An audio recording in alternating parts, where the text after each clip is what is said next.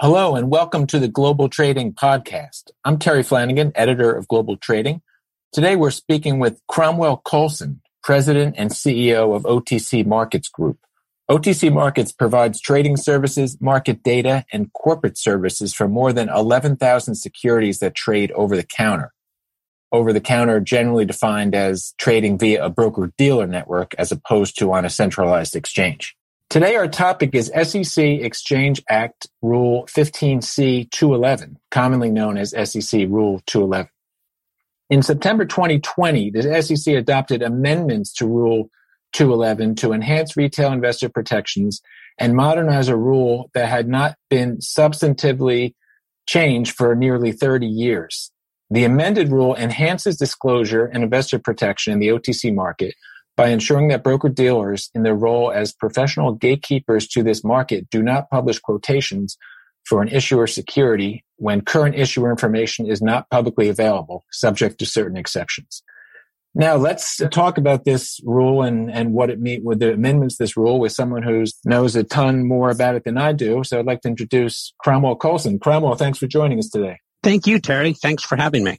Yeah, it's really great to have you. Look forward to uh, to chatting about this topic. So, so first off, just a little background. Really, I mean, you've led OTC Markets Group since 1997, which is quite a long tenure on Wall Street. How has your firm, OTC Markets, and the business of listing and trading OT securities, how has that evolved over that time? What have been kind of the key themes to the evolution in that quarter century or so? So, Terry, I, th- I think it's important. Where are we today? Where we operate SEC and FINRA regulated public markets.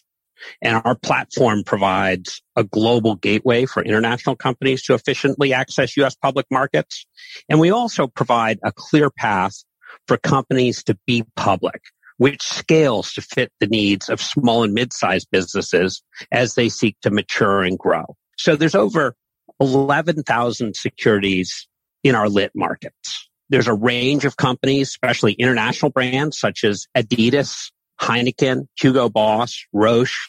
There's also Fannie Mae and Freddie Mac, which are bigger U.S. companies and, and new securities such as GBTC, which is a Bitcoin trust and actively traded as well as other securitized crypto products. But since our founding, our mission has been to create better informed and more efficient markets.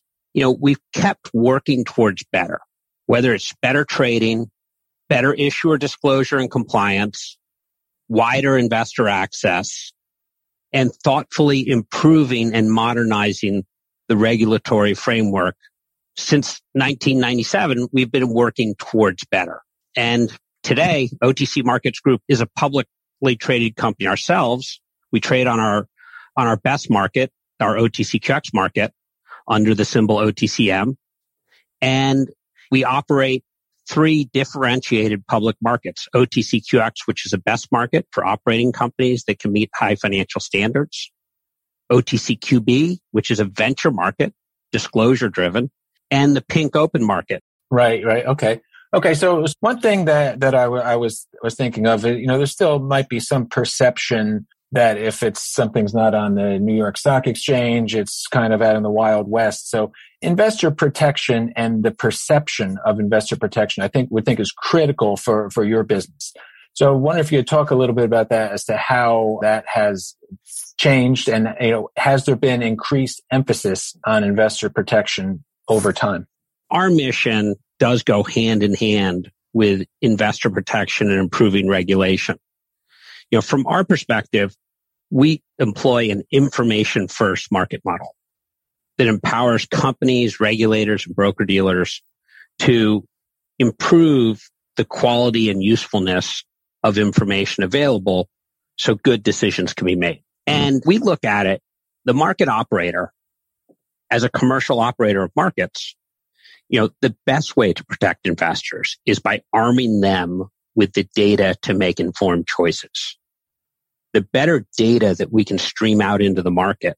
So the market process is informed and the market can do its job of moving towards the right price to value an asset. The market price should equal the sum of all available information in the market.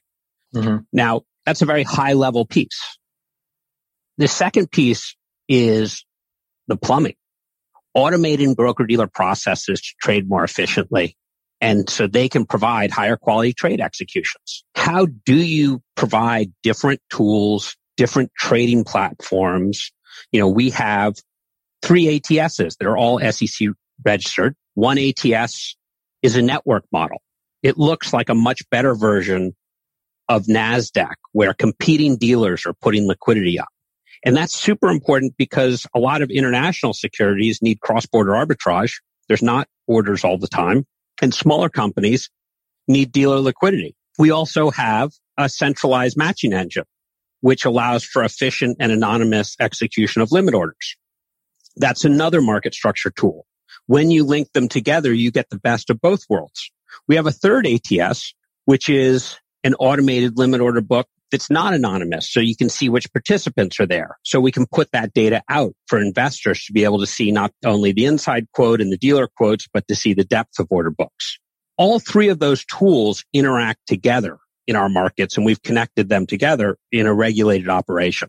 And finally, you need a well lighted street for the police to be able to do their job.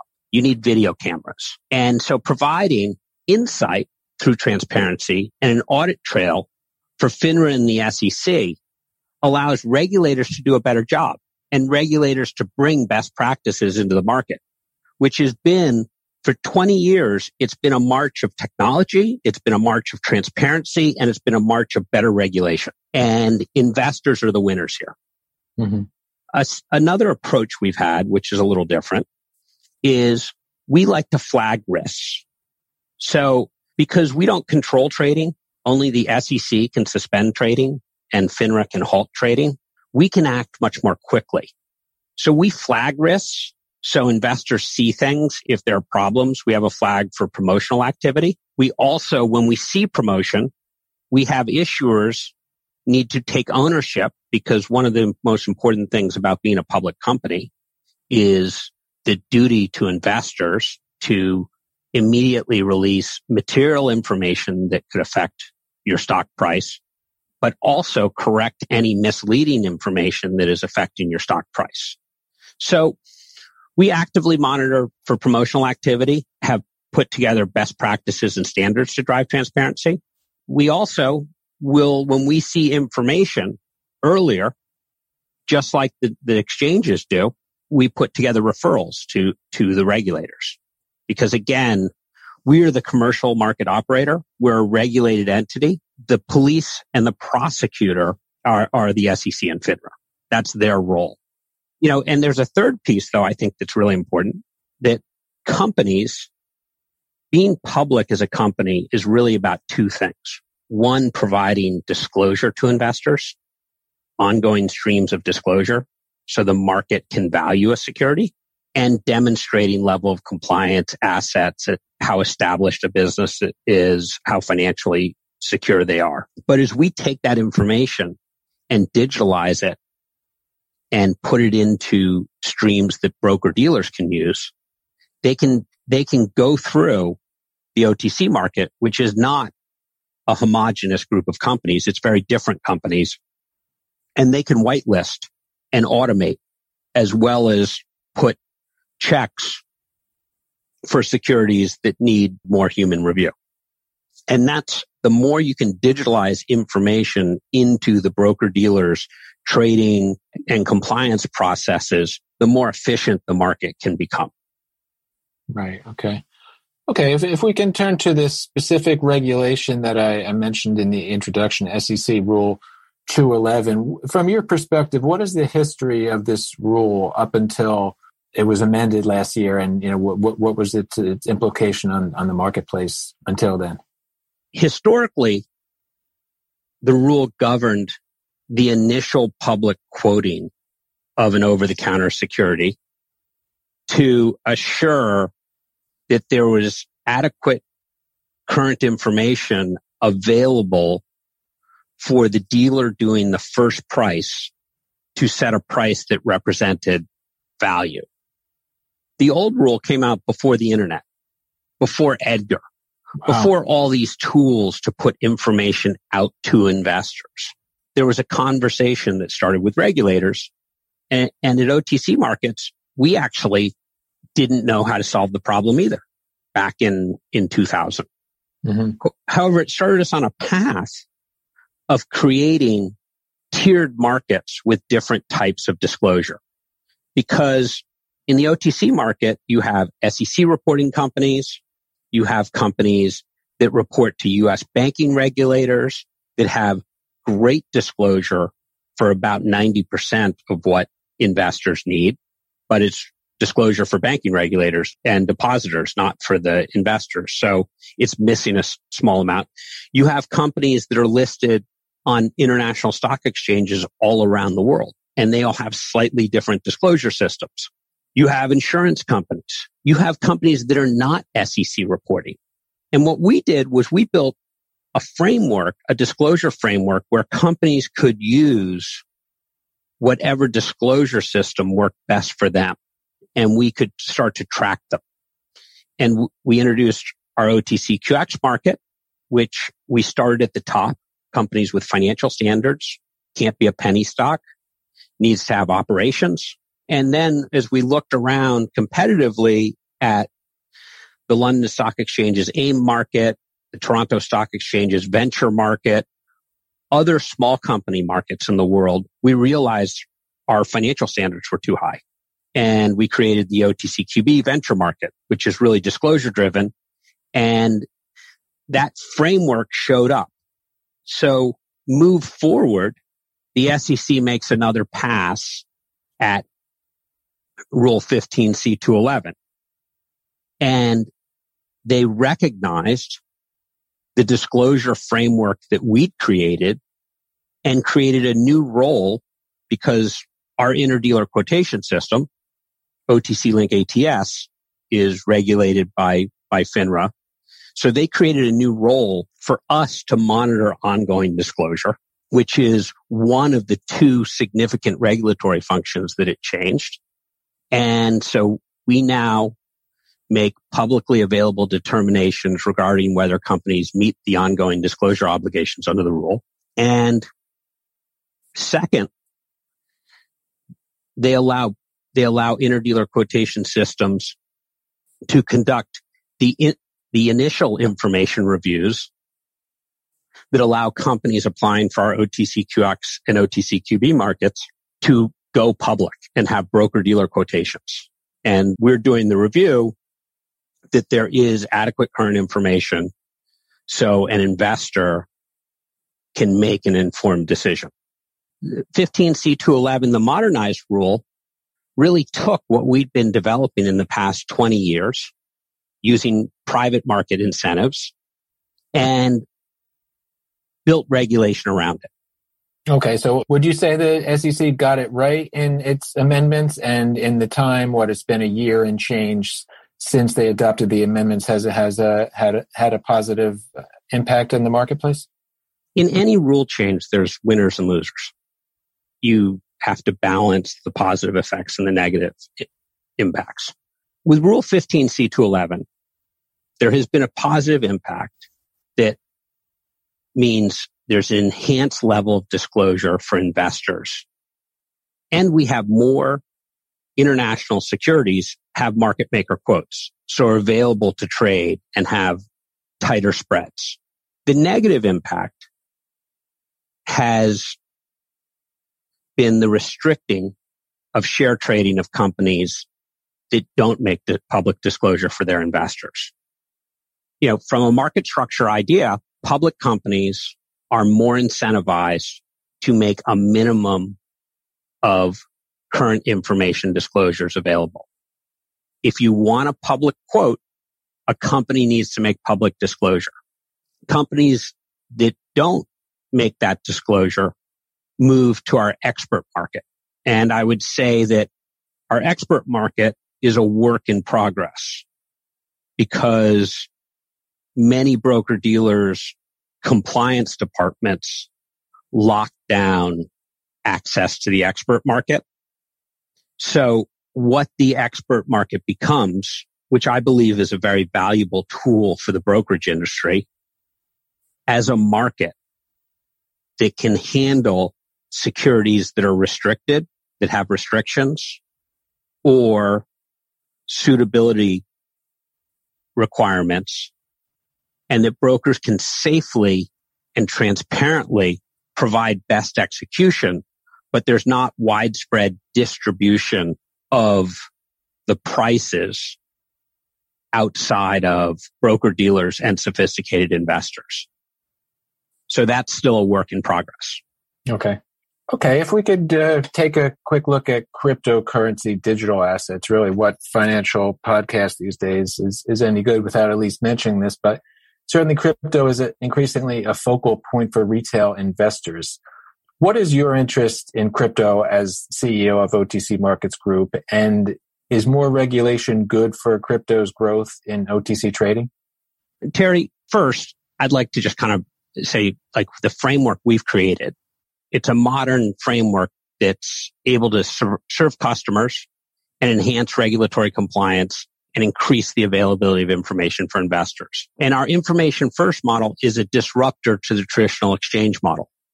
You know, where you list on a national exchange, you're getting a one size fits all package. We take a different approach, the platform approach, where we provide companies with the building blocks they need to become and be public versus a one size fits all approach because we have both a trading platform that's flexible to trade a wide range of securities among broker dealers. And we have uh, disclosure standards that can fit the different disclosure needs for crypto. We think we will be able to play a positive role as the players in crypto want to be more regulated. The big debate is going to be how do you build a path forward to do that? Our OTCQX market provided a great home for GBTC, which was an innovative tool when it started trading on the OTCQX market way back in March of 2015. Mm-hmm. It's a securitized crypto asset. Investors had access to the trust shares through their brokerage accounts.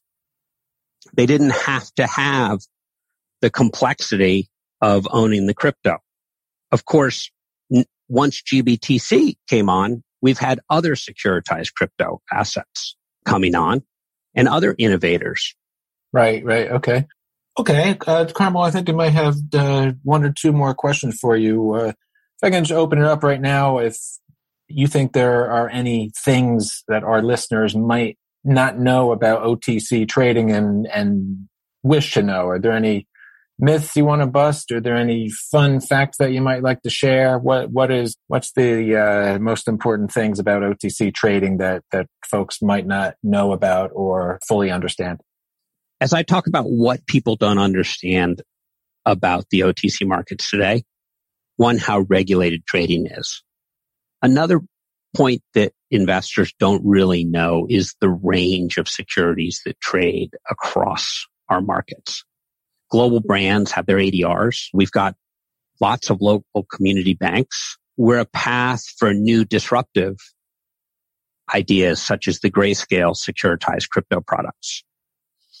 70% of companies and the majority of dollar volume trading in the OTC market is international companies who have a primary listing outside the US. You know, there's a mix of companies. And then what I would say is the third part is how regulated our markets are. Our trading platform is regulated by FINRA and the SEC. In fact, our alternative trading system is regulated under SEC regulation SCI, which stands for systems, compliance, and integrity. So I would say that our markets represent a more modern model where the commercial operations of the market are one entity and the regu- regulatory operations of the SRO are split apart. So there's not that conflict. We also offer a more modern model for, for companies because they can build the market that they need now to be a public company and add on as they grow. A community bank has different needs than a company listed on the London Stock Exchange. These are all things that we can supply to fit the different needs of public companies and to support the business and compliance objectives of regulated broker dealers. Mm-hmm. Okay, great, Cromwell. This we've covered a lot of ground on this podcast. Really talked about the evolution of OTC Markets Group, the SEC Rule 211. We talked about crypto and some OTC trading topics in general. Just want to give you the opportunity. What do you think might be key takeaways or closing remarks? Say if someone theoretically had only the next 30 seconds to hear the essence of this podcast, what, what would you like the listener to walk away knowing most? The OTC market is always on a path of continuous improvement. And your preconceptions from even a decade ago are not what the OTC market is today and definitely not what it's going to be tomorrow. The important part of the OTC market is that more companies learn how to use it efficiently to create better public markets for their shareholders. Okay, this has been the Global Trading Podcast. You can find us on Global Trading website, which is fixglobal.com. Also, Apple, Google, Spotify, wherever you get your podcast. Our guest today, once again, has been Cromwell Coulson, CEO, President of OTC Markets. Cromwell, again, really uh, appreciate it. Thanks for being on the podcast. Thank you for having me, Terry. Thank you.